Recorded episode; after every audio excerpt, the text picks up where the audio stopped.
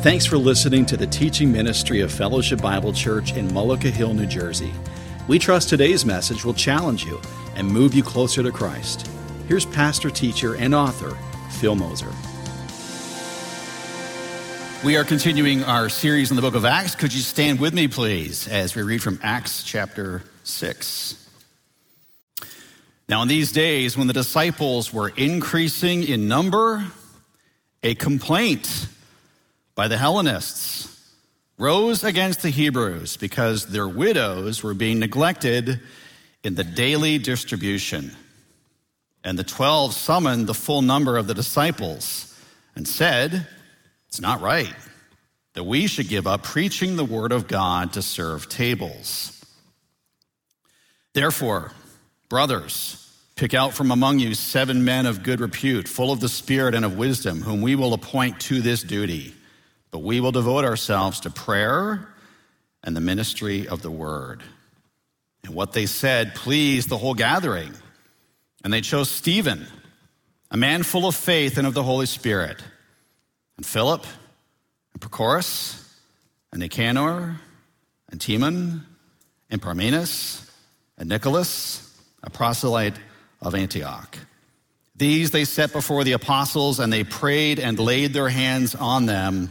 And the word of God continued to increase. And the number of the disciples multiplied greatly in Jerusalem, and a great many of the priests became obedient to the faith. This is the Word of God. Please be seated. Here we see in Acts 6, the church is starting to take off. It is now turbo powered by the Holy Spirit. And in a very miraculous way, it was growing and people were coming to Christ and the gospel was getting into new places. And it's interesting as you look at what's happening here in Acts 6, you see some patterns somewhat to what we see happening in our church today. I think you can see somewhat of a cycle as you look at Acts 6, 1 to 7, the passage that we read, because the passage starts with what? Acts 6, 1, growth. The passage ends with what? Acts 6 7. How does it end? Growth. In the midst of that growth, you had some interesting things happen. You see growth, problems, priorities, recruitment, delegation, and growth. All right, so those things. And interesting parallels to our church and things that we can be learning as well the church was going through some growing pains, which were needed, which were necessary to the development, the establishment of the church, and the things that were to come later on as the Gentiles would come to Christ later in, in Acts 10. But these growing pains were happening, and I think we can see some things that parallel to FBC. Let's talk about the first one. Let's talk about growth. Okay, growth. So begins with growth, it ends with growth. The passage says, Luke says in Acts 6 1, now in these days when the disciples were increasing in number, increasing in number, the disciples. This is the first time in the book of Acts that we see the word disciple being used. Uh, it's used frequently throughout the book. And interestingly enough, discovered in my studies this week that the word disciple is not found after the book of Acts. And so some commentators have said, okay, is that a special delineation in the early church for a special type of Christ follower? Uh, leave that to your own study. But the, the word disciple means um, to learn by another's instruction. That's what this word disciple means. In my studies this week, I uh, realized there was consensus, consensus among commentators that the numbers of the church were growing so significantly at this point. Because when you look at what Luke is saying in the first five chapters of the book of Acts, he gives some specific numbers. He says a few thousand at this point. He says 3,000 at this point. He says 5,000 at this point. Some commentators believe that at this point in the book of Acts, there was as many as 25,000 believers at this point in the city of Jerusalem and surrounding areas. It was really just taking off. the church was doing what they were called to do. They were born again to reproduce. Born again to reproduce. And they were starting to replicate themselves. It was just a natural thing for a child of God to tell other people about what God was doing in their life. And so many people were coming to Christ. It was a testimony to the fact that Jesus promised that this is what was going to happen. The promise of Jesus that the gates of hell would not be able to stand against the church. And they were seeing that fulfillment right before their eyes, and the gates of hell cannot stand against the message of the gospel.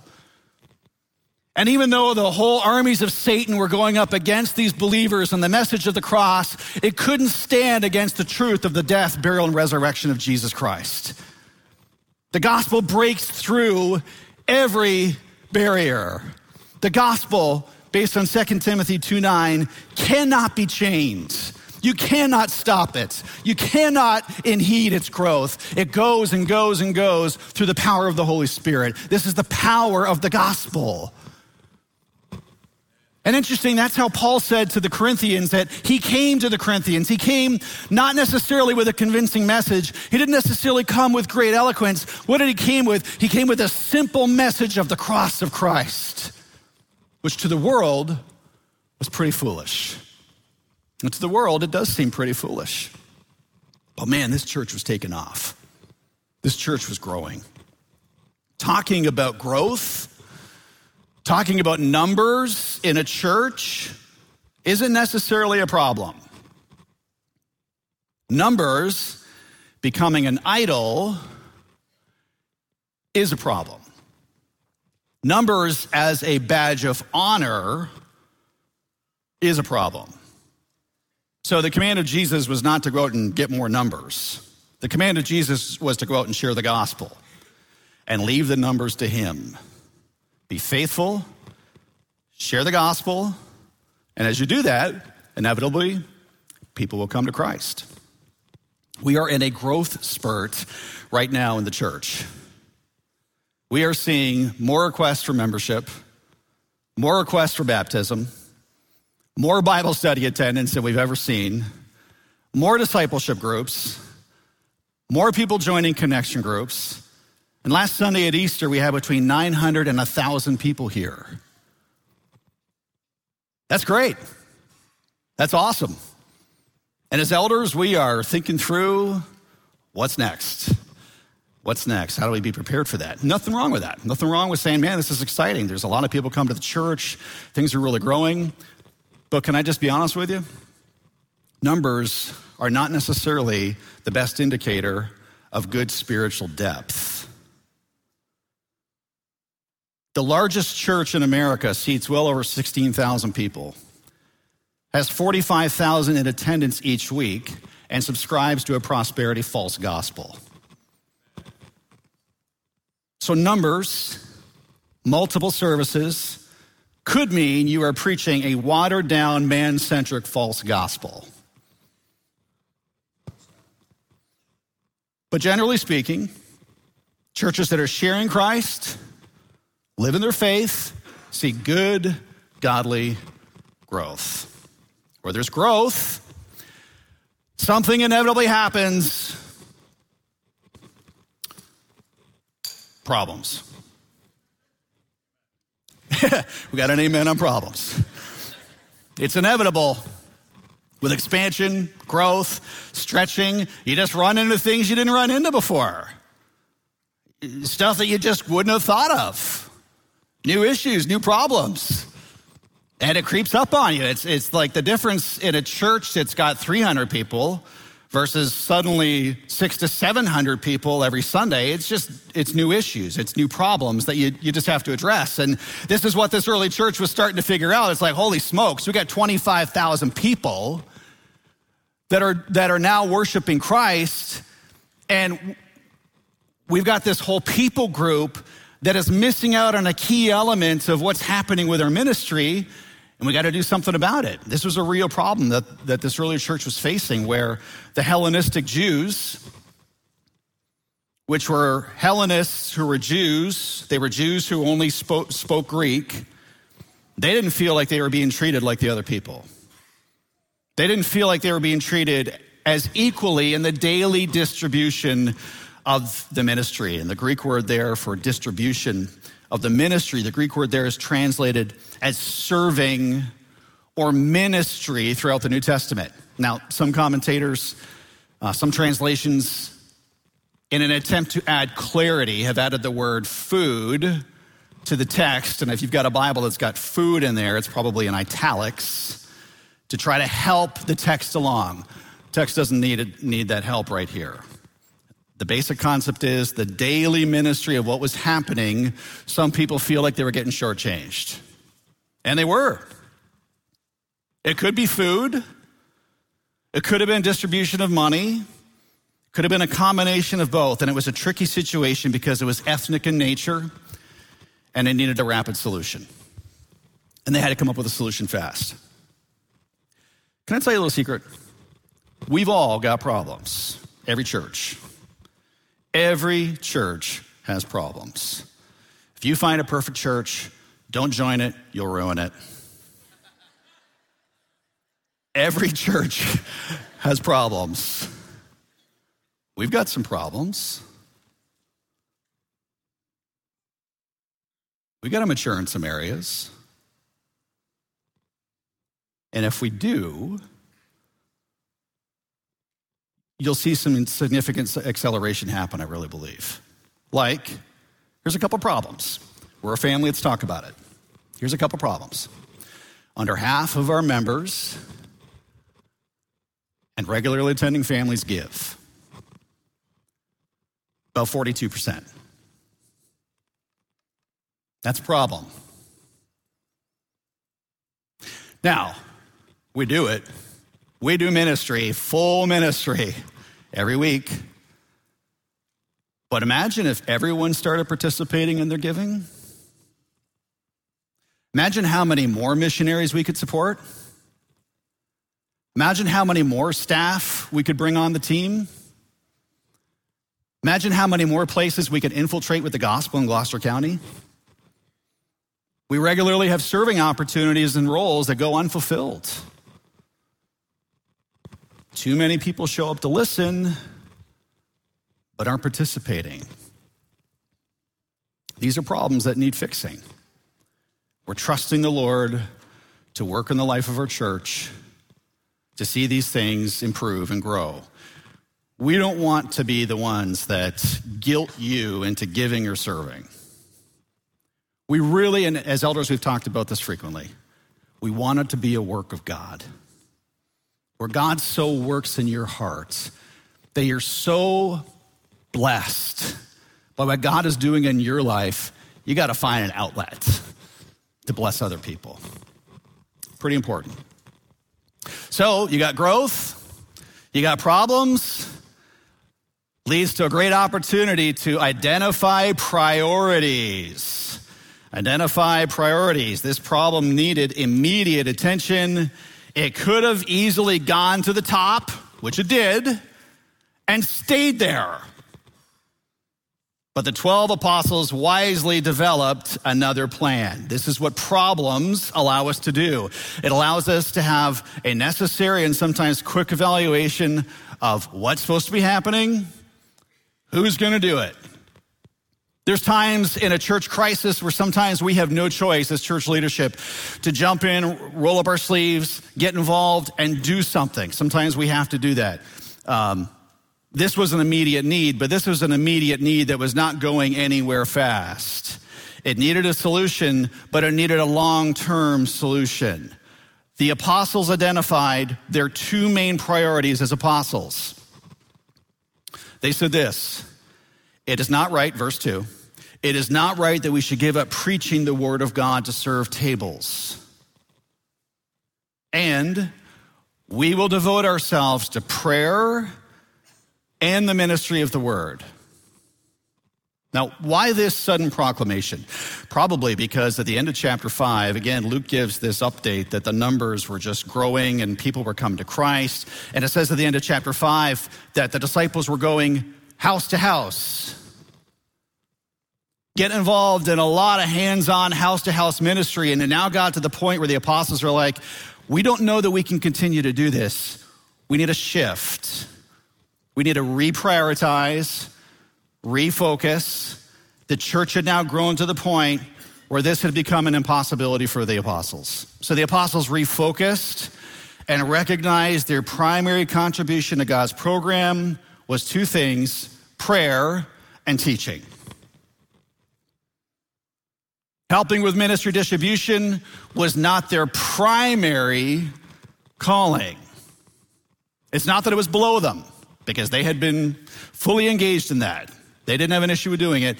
It just wasn't their primary calling. And, and Paul made it pretty clear to Timothy that Timothy, you've got to be devoted to the calling of God in your life. Sure, they could have taken up ministry distribution, but then what would have happened to prayer and preaching? Then what would happen to leading the church? So, as believers, as disciples, we have to know what our spiritual gift is. We need to know what our ministry passions are. We need to know how God has led you up to this point. And at the intersection of your spiritual gift, of your passions, and where God has led you up to this point, you will know your purpose.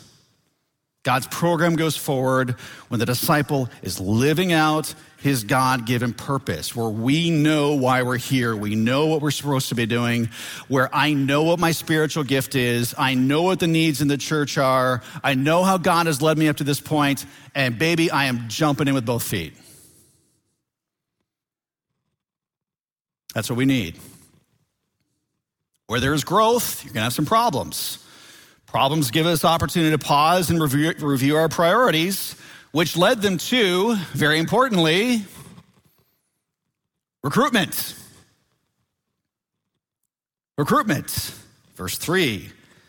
What do the apostles say? Therefore, brothers, look at your Bibles, verse 3. Therefore, brothers, pick out from among you seven men of good repute, full of the Spirit and of wisdom, whom we will appoint to this duty recruitment. Growth should, in theory, more people, more people jumping in to serve. That really is what should be happening. Where there's growth, there's momentum, more people should be jumping in to serve. Thankfully, we are seeing that in our church, which is great. So the apostles asked the disciples to pick from among themselves seven men who could do the work. Okay, now why seven? Interesting, this could be a possible solution. Selecting seven men may go back to the tradition in Jewish communities where seven respected men manage the public business in an official council. Stanley Toussaint said that. Now, some people believe that this is the start of deaconing in the early church. I don't think that's the case. I don't think that's what the scripture teaches here, that this is the start of deacon. Because, first of all, these men are not called deacons in this passage. It says their responsibility was to serve tables. Doesn't say they're an official role of deaconing as we know it today because the church is not organized at this point with elders and deacons. The church is just not mature enough at this point to, to really call it that. And, and as you look at the text, as you look at Stephen and as you look at Philip, which really this passage is a setup for Stephen and Philip, these guys are evangelists, not deacons, but definitely exceptional helpers. Let's talk as a church family real quick. The default of many churches is that the leadership, the pastors, the ministry leaders, and the deacons, that the default is that they do the majority of the work, which results in about 20% of the people doing 80% of the work. I'm sure you've heard that before. 20% of the people doing 80, doing 80% of the work. Can I step on some toes?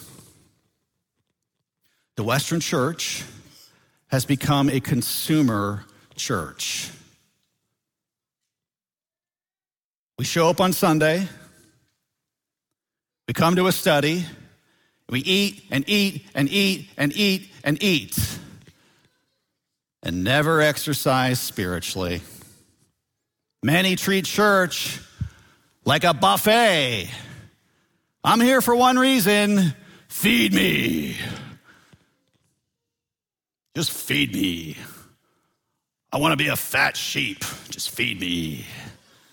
We just grow and grow and grow and grow and grow, and suddenly this fat sheep is not very mobile, not very agile. It's faulty thinking. It's faulty thinking. Can I step on some more toes? It's faulty thinking that showing up in a large room 9:30 on a Sunday is church in its entirety. What we are doing right now in this very moment is church partly. Partly. Helping kids in Awana learn their verses is church. Greeting a visitor when they walk in is church. Helping a car find a spot in the parking lot is church. Decorating for VBS is church. Helping another marriage grow in, in, its, in its marriage is church. Meeting a financial need is church. Preparing a meal for someone who has a, a need is church. But sitting in a large room for 90 minutes thinking that is exclusively church? No. No. Got to be the hands and feet of Jesus. That's church. You don't actually go to church, you do church. And as fellow believers, we need to stop thinking of church as a noun and treat it as a verb. FBC, stop going to church and start doing church.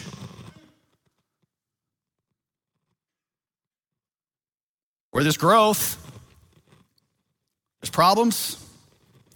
Problems allow us to review our priorities, realize priorities, move us to recruitment. And when you got the team in place, you got people in the right seats in the bus, the leadership then has an important responsibility delegation. Delegation. Verse 6. Look at your Bibles, verse 6. These they set before the apostles and they prayed and laid their hands on them. They laid their hands on them. Basically saying, You're identified with us, but this is your job. You're going to do it. We are fully knighting you to do the job. It's you, it's yours. Make it happen. Make it happen. We got other things we're going to focus on. We are fully entrusting you to do it. This is now your task. I think every leadership team struggles with this.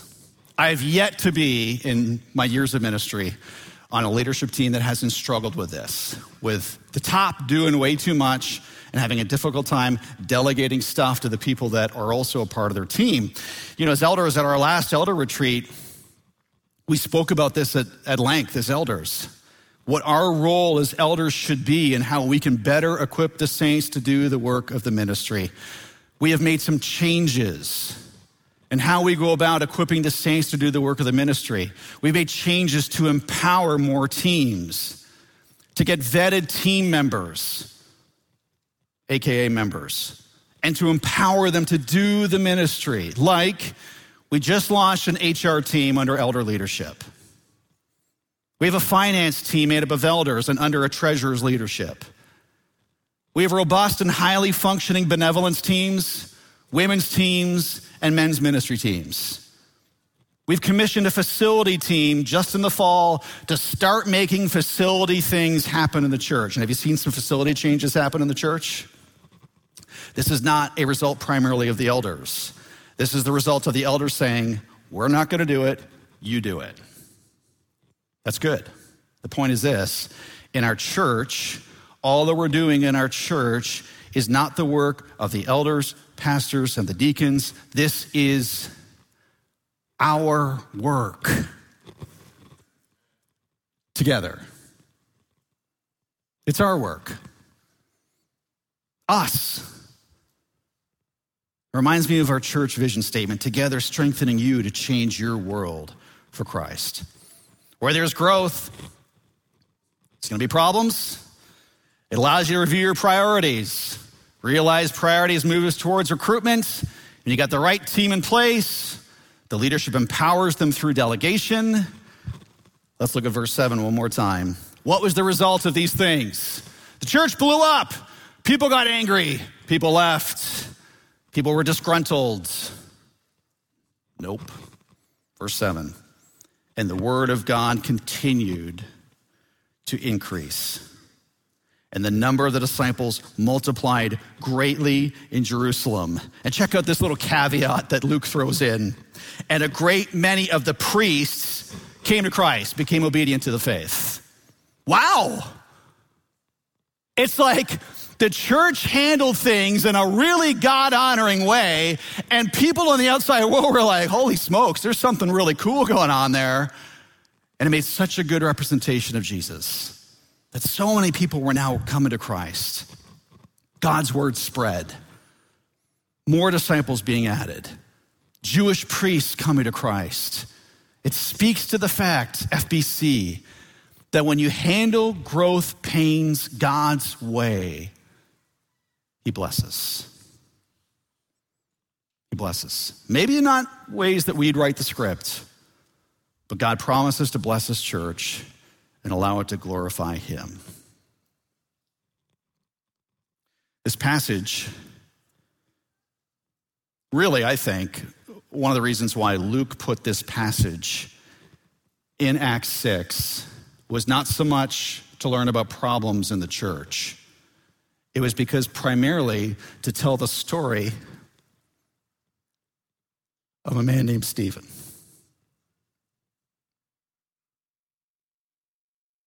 a man that God used powerfully in the early church, who eventually gave up his life for the testimony of Christ. This passage introduces Stephen to the historical record that we now have permanently forever. And you know what? If it wasn't for the church navigating their way through these issues and the growth they were having and the problems that they had and the leadership they had to develop, if the church didn't navigate those things right and well, this man, Stephen, never would have come on the scene like we know him today. Stevens that we have seated in here right now. Stevens like you saw getting baptized, men and women in the tank. Stevens that are willing to say, I will take a stand for Christ. I'll give up my life if needed. I'm not going to be a consumer Christian.